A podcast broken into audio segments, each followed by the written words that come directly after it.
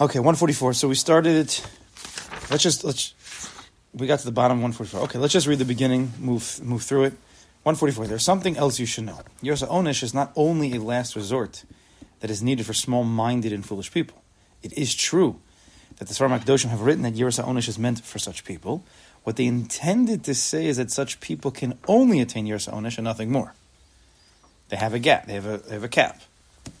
Never to be depressed by your cap, but that could be their cap. However, it is clear that even the greatest people need Yerusonish. Yeah. When a person is uninspired and feels intellectually unmotivated, he needs a strong measure of Yerusonish. Something to give him the emotional something to fight against when there is um, our feelings or wants of something that might not be 100% good. You need some kind of feelings and wants to push back. So Yiras Onish can be that thing if you acquire it. Again, it's still very hard. It's still it's still not it's not an easy. It's not the as much as we talk about it. It's really not the go-to. It, it, it was destroyed by us a long time ago for many people. No one likes it. We'd rather go with the higher levels of Yira, which there are, but it's still important to, to read it and learn it. And you will see that if you did to take the time to like think about this, it will come in handy once in a while. It will come in handy. You remember, this is how you remember. You're like, there's something that you wanted to do, whatever it may be, and then you'll remember Yiras Onish Bilvavi. Like that will come that that will come into your head for like a second. You're like, okay, okay. Even if it's once in your life, it's kedai that we read this, and because you never know what's. Again, I don't think that people are going to be working on your Onish, your Onish, but still to read it once, twice, it goes in there somewhere. At such a time, the attitudes that usually motivate him are not operating. Again, when a person uninspired and feels intellectually unmotivated, he needs a strong measure of Yersonish. At such time, the attitudes that usually motivate him are not operating. His ahava, his devekis, his positive vibes, as like the probably the most is that like the biggest word nowadays? Vibes. Everybody I talk to in different ways. It's a vibe. It's a big word. It's, a, it's, it's vibes. So like in, in yeshiva, where my in, in yeshiva where my my kids in Siach, so the Rebbe was was making fun of you know the the you know the slang, and he said, imagine imagine you would go into like Williamsburg and say, "No, how's the vibes?"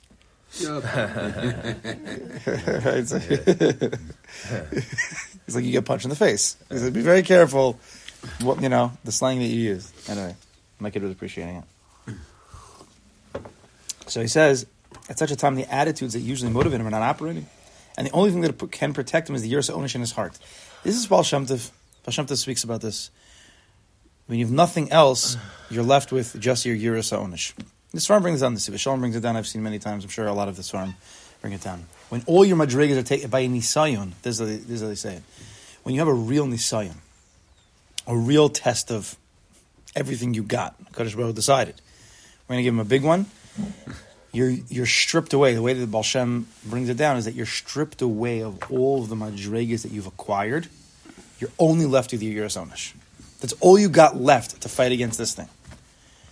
Your high level understanding of uh, Elokus and Tamha Habriya, why we're here, and all your Ahavas Hashem, all your Devekas Hashem, everything that you've worked on, by this nisayon, it gets stripped away. All you have is that's that second of do you believe that there's a Kaddish Baruch and, and, and he's going to whack you if you do this or not?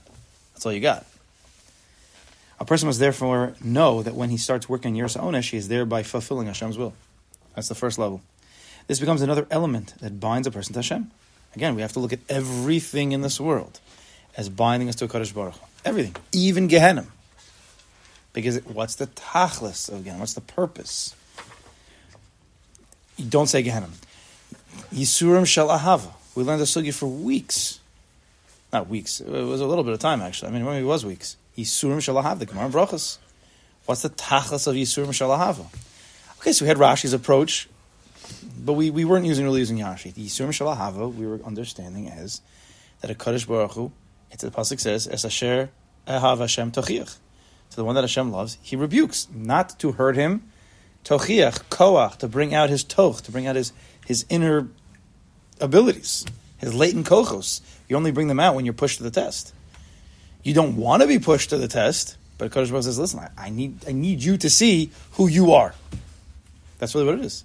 Hashem says, I, need, I know who you are, but you don't know who you are. You don't even know your toch. So I'm going to bring it out. I'm going to squeeze you. I'm going to punch you. I'm going to take away your money. I'm going to take away this, take away that, and then let's see how you handle it. Let's see you persevere, your determination. Let's see your yiras onish. Let's see your emuna. That's what he does. And then when a person fights and he has a proper outlook and he has a proper guidance, because you can fall, because nisyonos don't always mean like you come out like Avram Avinu. Some nisyonos, you think you failed, where we've discussed many times, you didn't. But if you have a negative, pessimistic, downward approach to life, then you think you lost when really Kodesh wasn't there, but you won. That's what I wanted from you. I wanted you to act this way. When you do bring out those kochos, you become stronger. That's what it's like lifting weights. Ah, he couldn't get the, the six reps that he tried to do. Well, that's because you put on 200 pounds. So you did four, though, and you're going to build muscle from that. It wasn't a lose. A sum, what was it? it was like a, it's a line, like the no sum game, long sum game, whatever. The sum of the matter is you're going to gain muscles it, even if you don't. Something like that. I don't know what that means. It comes head. But right at the at the under at when you add up all the numbers, when you add up all the emotions, well, I didn't get the six. Did yeah, but you did f- five of that heavy amount. You're going to gain muscle from that. So it's kedai. That brings out your toch. So one must expand efforts in acquiring your ownership because this is the this is the Ratzon Hashem. This is the Ratzon Hashem. Certainly, there are times when one may feel Yerisa Onish because he fears the punishment itself, right? He fears the stick, not yet a Kaddish Baruch Hu, but okay. He thus works on his Yerisa Onish because he is concerned that he does not have sufficient fear and might therefore come to Simchas Hashem and be punished. Right? Each person has his own peculus inside. Because he's afraid for his own sake, we might think that this is not acceptable. Because he is afraid for his own sake, right? He doesn't want to get punished so maybe this is unacceptable. In heaven, however, it is considered that he is working on this for both reasons. Right? We we're always a mixture of motivations. Don't don't judge yourself too harshly. Everybody's I was talking to a guy yesterday and he was uh, he was what was he saying? Oh, he was talking about there was a certain mitzvah he was doing, a certain chesed that he was doing, and the reason why he didn't want to give it up was because of the the schar. He knew that there's going to be big schar for it. He's doing some he's doing some he's doing some some real work for Klaiser. hear that every day. No, but he was being honest. We were t- we were talking about it because he, he, he might have to give it up for something. If, if, he does A, he'll have to give it up. He doesn't really want to because he knows that it's he's doing a lot for Klai, so he's doing some good stuff, and he knows that's that's good, schar wise or whatever that means is good. So then he started like, oh no, maybe I should give it up because like, you know, why am I thinking about the schar? That's so low lishma. I said, relax, man. Mitoch low lishma It's better that you do this with your mixture of thoughts, then you throw it away. And, and we always have a mixture of thoughts. We're not pure mamish, but do the thing you're supposed to do. Have some mixture of thoughts, and then slowly but surely you purify. That's okay. Kaddish Baruch knows exactly what percentage is what, which is also you have to be careful because if you think you have right such holy, holy uh, motivations and you really have zero holy motivations, it's all for your own, you know, gaiva or whatever. Could I then to look into that matter a little bit? Basically, never trust yourself. I mean, I didn't say that. The Berin Shem Pirkei says that.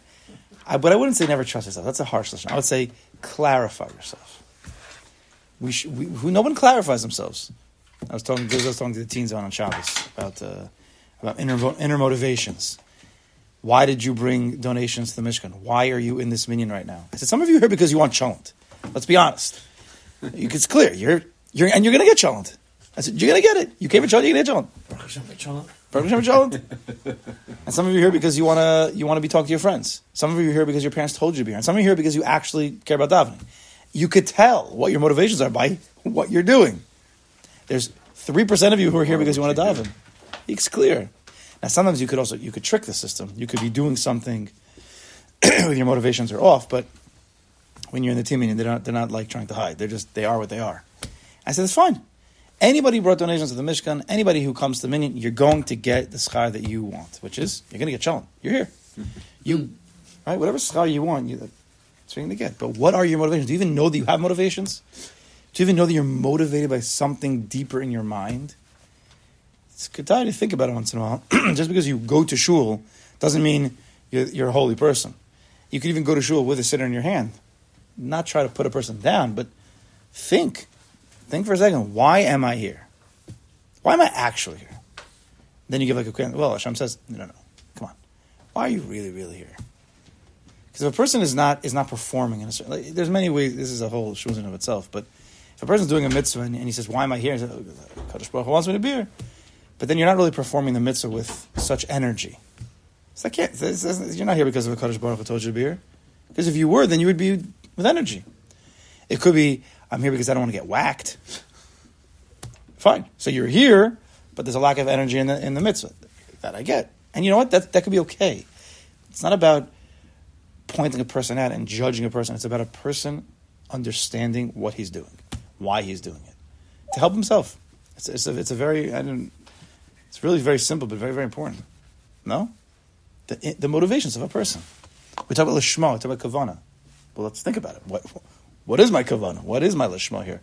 What's my lishma? What's my mixture? What's my percentages? And then positively, confidently, with trust in a Kaddish Baruch Hu, try to do a little bit better.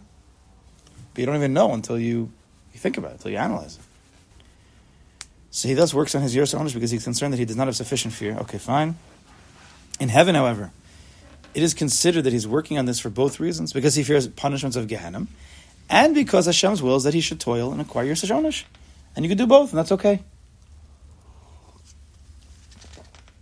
We now see that one can connect to Hashem even though even through Yiras Onish, which is a person's concern, which is a person's concern that he might get punished and harmed.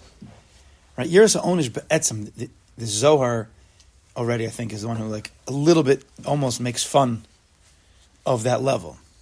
Like that's the only way you're serving a Kaddish Baruch Hu, and you could serve higher. Yiras Onish is be'etzim lo lishma. Because people who do Yiras Onish, they're fearing the punishment. They're not fearing Hashem. The higher levels of Yiras, you're really fearing HaKadosh Baruch Hu. See, in Yiras Onish, what we're trying to do is you're fearing the punishment, but because we're adding like a little layer, because a HaKadosh Baruch Hu is there and he wants you to grow. But Etzim, you're fearing a punishment. You're not fearing Hashem. And that's why Yiras Onish, if you build an entire Yira on just Yiras Onish, you're never really connecting to a Kadosh Baruch. And that's how a lot of us, you know, were taught. Yiras Onish. But, it, yeah, peripherally, there, there's a Kadosh Baruch but, but there's Gehenna. Now be careful. Right? Do God's will, or you're going to get Gehenna. Right? There's a separation there. There's a Yiras Onish, which is separated from fearing Kadosh Baruch himself. We see, we, we see now that one can connect to Hashem even through Yiras Onish, which is a person's concern that he might get punished or harm. To do this, he should remember number one, who created and still creates Gehenna. Right, this is where we're putting Kadosh Baruch Hu back into the Onish. Who created and still creates that Onish Gehenna. Who decrees the punishment Gehenna. The purpose of that punishment, which is to bring a person closer to Hashem. The purpose of the fear, which is to prevent the person from sinning and becoming distant from Hashem. He always puts a Kadosh Baruch Hu back into the picture. The reason for working on acquiring Yersa Onish, at least partially, which is because such is Hashem's will. Right? If, you think about that, again, it's hard to think when, when I'm talking, but if you would take a few minutes outside of this and, and go through these last few pages, it would, it would open up your mind a little bit. And you'll see what he's talking about. We now have five ways in which Yersa Onish can bring a person closer to Hashem. Again, Be'etzim, it's not connected straight to a Kaddish Baruch Hu. It's a, it's a little bit of a, an emtsai, it's a little bit of a medium. But what Bilvavi is teaching is that if you bring it to a Kaddish Baruch Hu as much as you can, now, now you're doing an avoda that ties into what we've been talking about, building, and you get closer to Kaddish Baruch with this. With this, with this in mind, with these in mind, even when he is working to attain Yersa Onish, he will not be self-absorbed, meaning only thinking about his own punishment and his own affliction and his own pain, but will remember his Creator properly and even merit coming closer to him. And to answer Penny your question, Oh, well. a little bit more. Yep, mm-hmm. we're gonna be here for a little while. Okay. Yes, was the section over? It's a little, little